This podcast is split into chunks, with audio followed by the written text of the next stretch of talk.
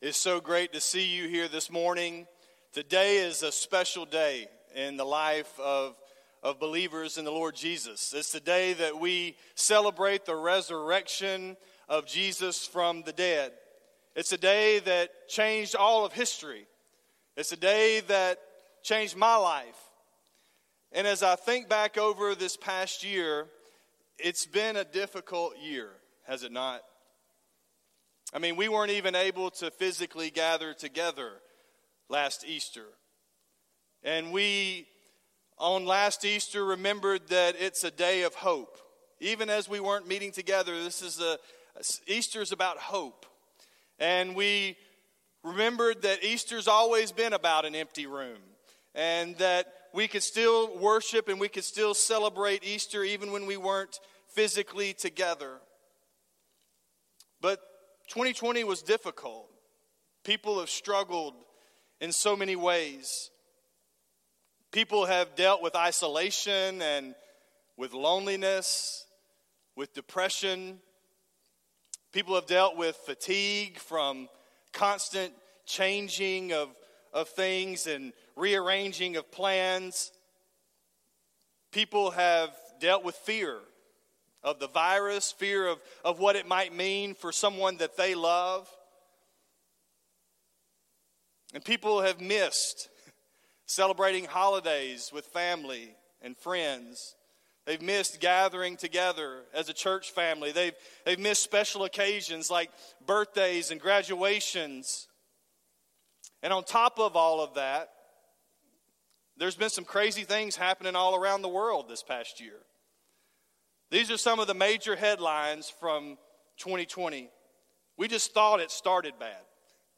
In January of 2020, when we read about wildfires in Australia that had consumed 47 million acres of land. And then later in January, when Prince Harry and Meghan Markle had stepped down as senior royals there in the royal family, we thought, boy, this year's kind of gotten off to a weird start. And then there was this headline that came across that didn't seem such a big deal at first that the World Health Organization had announced that a novel coronavirus had emerged in Wuhan, China. We didn't know what all that would portend as the year went on. Into February, we saw where Harvey Weinstein was convicted of sexual abuse and rape, highlighting the abuse of thousands of women in the country in the Me Too movement. As COVID began to spread across the world in March of 2020, it triggered a global recession that made March the 9th the worst single day drop in Dow Jones history. As the year progressed into the summer, our television sets showed us images of Black Lives Matter protests that were held across the country after the deaths of George Floyd and Ahmaud Arbery and Breonna Taylor. Not long after that, we learned about murder hornets that had come over from Asia uh, into the Northwest that were wiping out bee colonies in just a few hours. On August the 4th, a massive explosion in the port of Beirut, Lebanon, killed hundreds and injured thousands of people.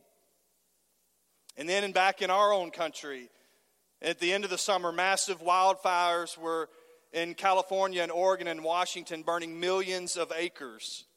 It was sort of like that infomercial that's like, but wait, there's more, you know? That's kind of what 2020 felt like as, as we just kept going throughout the year. But through all of this, many of us were now spending a lot of time at home. We were wearing masks and we were isolated and separated. We were missing family. We were missing friends. We were trying to learn new technologies and try not to look silly on Zoom meetings. Uh, we were trying to, to make sense of, of all these things that were happening around us. A lot of businesses struggled, some of them closed altogether. We saw COVID cases steadily rise, and we saw COVID related deaths steadily rise. And many of us got sick at some point throughout the year. Some of us even lost loved ones this past year, like my grandfather. Then we started to, to get vaccines and started to sort of reemerge in society. But any way you look at it, 2020 has been a rough year. And so today, what I want to share with you is that as the church, we have a message of joy. A message of joy. Uh, that we can have joy even in the midst of trials. That we can have joy even in the midst of tribulations. That we can have joy even in the midst of traumas. That we can have joy even in the midst of travail. And so today I want to give you some good news. That's what we call the gospel. That the gospel, that word literally means good news. And that's the difference between Christianity and all the other religions of the world. All the other religions of the world are telling us a list of things that we need to do or a list of things that we don't need to do in order to try and find forgiveness or to try and find salvation. But Christianity is different. It isn't a list of things to do, it's news. It's a proclamation of what has been done. It's a pronouncement of what has been accomplished for us. And we must simply receive this good news and believe it. And this gospel changes everything.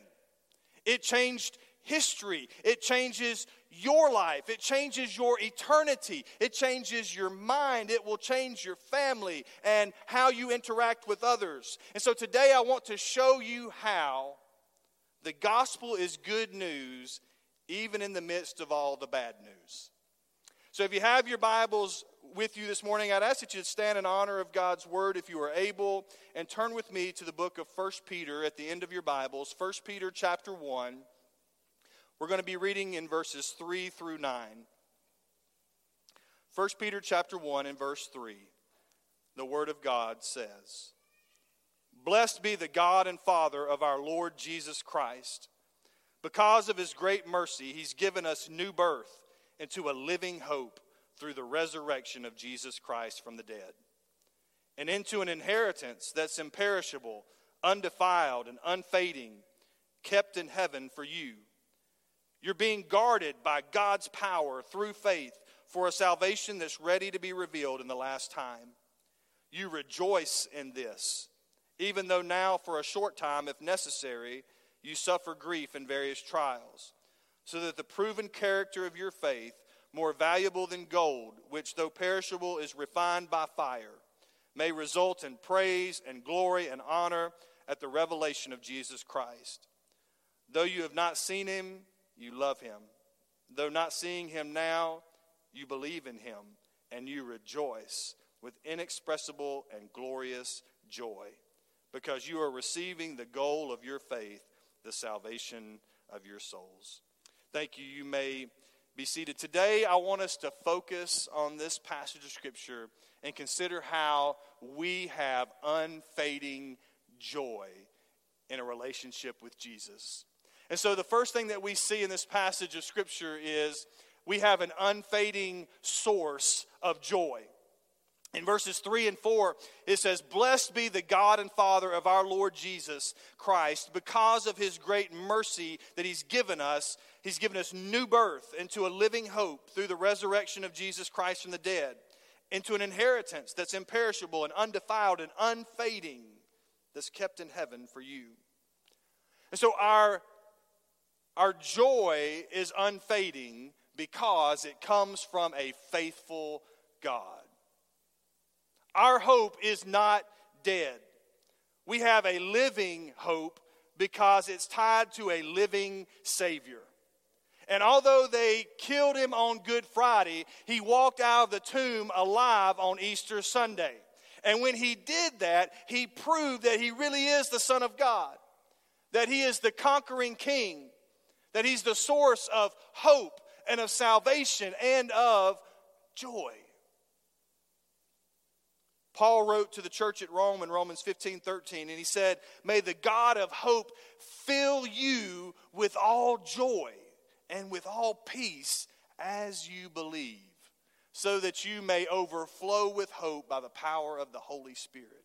He says, Would God, who is our source, fill you with all joy as you believe? And so, as Christians, what we come to realize is that our joy is not tied to our circumstances. Most people live their lives in that way. If things are going well, then they're happy. If things are going right, then they're joyful. But the moment that something goes awry, then they lose their joy. When someone cuts you off in traffic, whoo. Eh, when someone says something ugly about you, when you lose your job, when you lose a loved one, when something happens in your family, when a pandemic hits, then there's no joy in your life because your joy is tied to your circumstances. But how can Peter then write to these Christians in this letter and tell them that they will rejoice with inexpressible and glorious joy? I want you to consider who he's writing to. If you look back up in verse 1 of chapter 1, he says, Peter, an apostle of Jesus Christ. Here's who he's writing to to those chosen, living as exiles, dispersed abroad in Pontus and Galatia and Cappadocia and Asia and Bithynia. He is writing to Christians who had been scattered all across what is modern day Turkey. And he says that they are living as exiles. They're scattered abroad because of persecution, because of hardship. And they are foreigners living in a strange land. How could they possibly have joy? I mean, everything in their lives is turned upside down. Everything that, eh, that they would have liked has gone wrong. But he says that they would rejoice with joy that is inexpressible and glorious. Paul would write to the church at Philippi in Philippians 4 4, and he reminded them to rejoice in the Lord always. I will say it again as another reminder rejoice.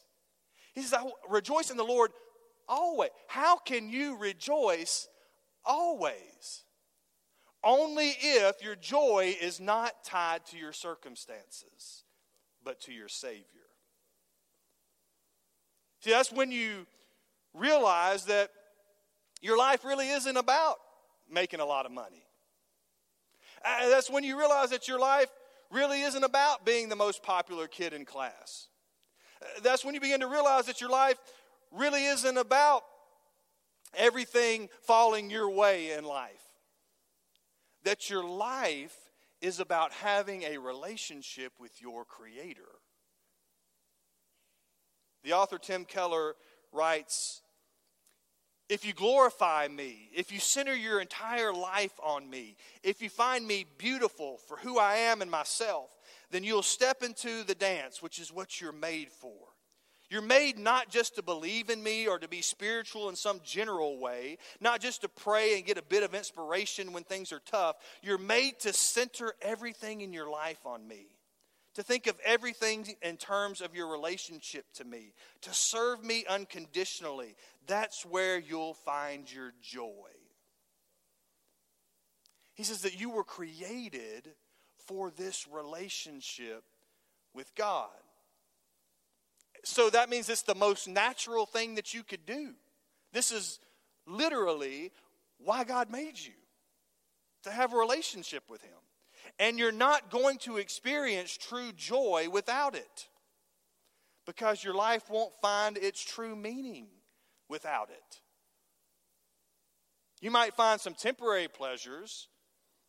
You, you might find moments of happiness, but you're not going to find a deep and abiding joy.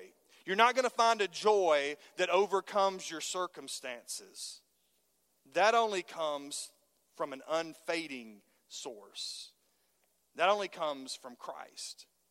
And so Peter writes to these Christians and he reminds them that they have an unfading source of joy. That although they are exiles, that are scattered, dispersed abroad, that life isn't going how they had imagined in their 10 year plan. he says that you can still have joy because it comes from God. Secondly, in this passage, he says that we can have joy because we receive unfading strength from God. In verses 6 and 7, he says, You rejoice in this, even though now, for a short time, if necessary, you suffer grief in various trials, so that the proven character of your faith, more valuable than gold, which though perishable is refined by fire, it may result in praise and glory and honor at the revelation of Jesus Christ. He says that you rejoice in this. What is this that he's talking about? What is this that we rejoice in? What this is, is that we have a hope and a home in Christ. What this is, is that we have a family and a future in Christ. What this is, is an inheritance that is imperishable, undefiled, and unfading that's kept in heaven for you. He says, You can rejoice in this that God has promised an inheritance for us, His children. That it's a new heaven and a new earth and in it, there's not going to be any more sin or shame. There's not going to be any more darkness or death. There's not going to be any more pain or pandemics. There's not going to be any more sickness or strife. There's going to be no more loneliness or loss. He says it is paradise. And in this place, there is happiness, and there is peace, and there is light, and there is salvation, and there's family, and there's celebration, and there's worship, and there's holiness, and there's joy because there is God. Because there's God. He says, This is what we're looking forward to, this is what we're holding on to as followers of Jesus because it isn't good all the time now. But we have this inheritance that's imperishable, that's unfading. Adoniram Judson, great missionary, said that the future is as bright as the promises of God. We look into the future, it's as bright as what God has promised for us. And that joy is going to result and unfading strength in our lives. Who here has had a tough year this past year? Two of you. Okay, that's good. Has anybody gone through difficult times this past year? Let's be honest for a minute. What Peter says here is that it's just for a short time. That we're going to suffer through these various trials, but it's going to prove the character of our faith. He says that gold, he says it's like gold that's refined by fire. We know how the smelting process works that you heat up gold to this very high temperature and it, it, it melts off all the, the, the, the gross stuff, the impurities in the gold, and they skim it off the top, and what's left is, is pure. And so when the heat is turned up, the good stuff comes out. And that's what it ought to be like with our faith as well. That when the tough times come, that's the time that our faith really shines. In moments like what we've gone through this past year. Paul says in Romans chapter 12 and verse 12 that we are to rejoice and hope and to be patient in affliction and to be persistent in prayer. The struggle this year has been real. And for a lot of us, we've just sort of tried to, to trudge on on our own, to pull ourselves up by our bootstraps. That's what we've, you know, sort of been taught. To suck it up, just move ahead. But that's not what I'm talking about here. Because I know that there have been times that you felt really weak. There's been times that I felt really weak this year. There are times that you felt really down. There are times that you have felt really alone. There are times that you felt really overwhelmed. There are times that you thought, I can't go on. Paul says in 2 Corinthians chapter 12, verse 9 and 10, that God has said unto us, My grace is sufficient for you, for my power is perfected in those times of weakness. Therefore, he says, I will most gladly boast all the more about my weaknesses, so that Christ's power would reside in me. So I take pleasure in weaknesses and in insults and in hardships and in persecutions and in difficulties for the sake of Christ. For when I'm weak, then I am strong. That we draw strength from the Lord when we're weak. We have an unfading strength. We're rejoicing in hope and patient in affliction and persistent in prayer. As we go to Him in prayer, He fills us. As we draw near to Him in His Word, He speaks to us. As we seek Him in worship, He meets with us. As we find fellowship with brothers and sisters, He supports us.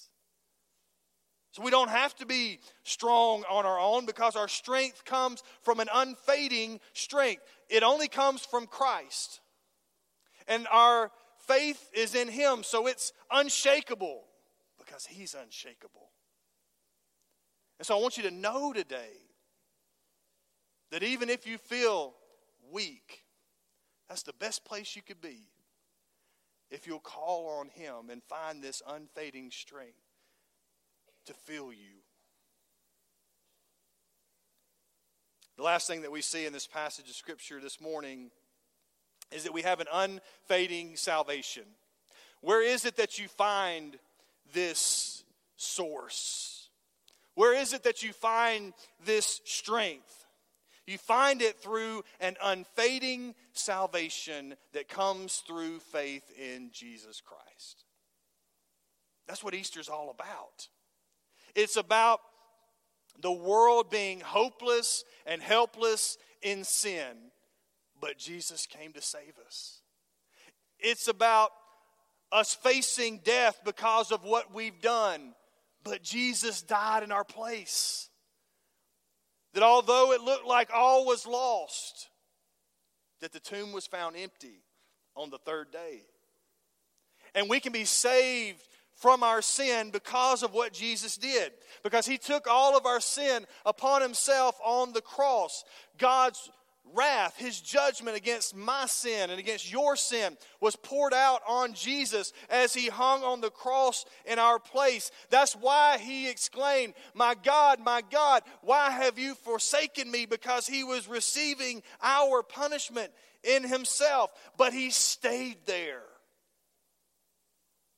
because of you, because of me. And he suffered and he died in our place. And he cried out, It's finished. Because he had done it all. He had prayed, paid the price for our sin. And when the stone was rolled away and the living Savior walked out of the tomb on Easter Sunday morning, everything was changed forever. That instead of judgment, there would be forgiveness. Instead of death, there would be life. Instead of hell, there would be heaven. Instead of wrath, there would be a relationship. And all of this is possible because of what Jesus did. And he calls on us to believe in him by faith, to believe in who he is, to believe in what he did, to call on him as the Savior who will forgive, to confess him as the King that we're going to follow. And when we do that, the Bible says we will be saved. Romans chapter 10, verse 9 says that if we will confess with our mouth that Jesus is the Lord and believe in our hearts that God raised him from the dead, that we will be saved. And that's the good news. It's God's announcement to the world. It's not a list of things to do. If that were the case, then we would always be unsure about our salvation. Have we done enough? Did we mess something up? Do we need to do some more just to be certain? But if your salvation isn't based on what you've done, but upon what Jesus did, then it is certain. It isn't a list of things to do, it's good news about what Jesus did on Easter. And what Peter reminded these Christians that were scattered abroad is that they could have joy knowing that this salvation was secure. In verses 8 and 9, he says, Though you have not seen him, you love him. Though not seeing him now, you believe in him. And you rejoice with inexpressible and glorious joy because you are receiving the goal of your faith, the salvation of your souls. He says, We love God and we believe in God and we walk in joy in God because our faith is sure. And we are receiving as the reward of our faith our salvation. We believe this good news, this news that tells us that we're really forgiven of our sins, this news that tells us that we're truly set free from the consequences of death, that we are now part of God's kingdom, that we belong in God's family. When we live knowing that we have an unfading salvation that doesn't depend on me, but it's grounded in our faithful Lord Jesus, then you're not worried about momentary light afflictions. You aren't overcome with grief in your circumstances because you know how the story ends. You know that our King crushed Satan underneath his feet.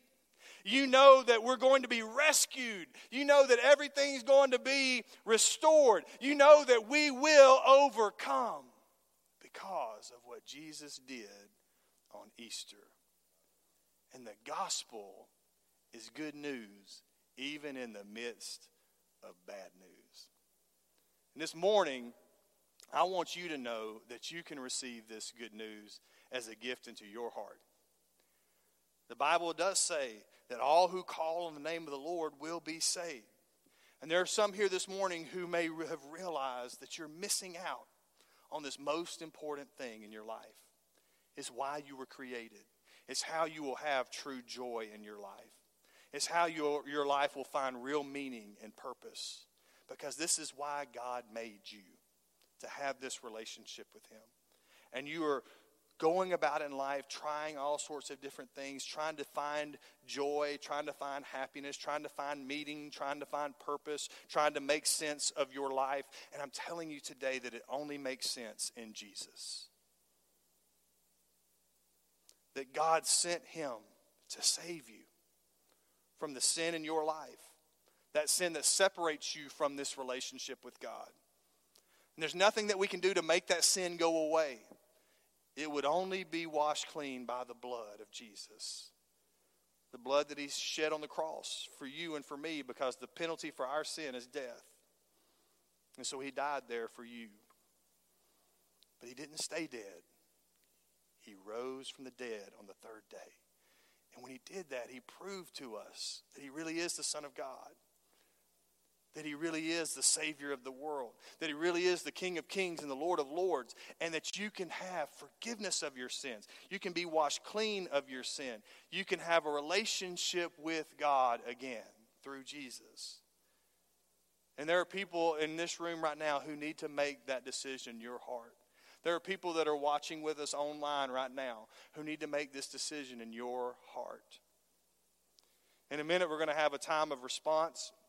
We're going to stand, we're going to sing. There's going to be leaders here across the front. And if this is a decision that you want to make in your heart, then I want you to come to the front and to share that with one of these leaders. To say, Today I want to do what the preacher was talking about. I want to be forgiven of my sins. I want to have this relationship with God. Maybe you're watching online. You can pick up your phone and you can text the word decide to the number 865 234 3241. Do that right now. And let us know that this is a decision that you want to make, and we'll be sure to follow up with you. But don't let this moment pass. This is what today is all about. This is what your life is all about. Don't let this moment pass by. Christians today, as we think about this passage of Scripture, my prayer is that you would have unfading joy. That you would realize that your joy is not tied to your circumstances, but to your Savior. That you would have an unfading strength that comes from an unfading source that's promised an unfading salvation to you. And that you would walk with that joy today. So maybe this has been a tough year. Maybe you find yourself spiritually dry. Maybe you find yourself not where you want to be in your walk with God. Then I want to encourage you to spend some time in prayer there at your seat or even here at this altar, calling out to God today that He would give you that joy, that He would give you that strength to walk with Him today. Let's stand with every head bowed and every eye closed. God, we give you thanks today for your word, Lord, for the joy that we have in Jesus. God, it has been a tough year. But God, we have good news even in the middle of bad news. And Lord, we can walk in that good news every single day.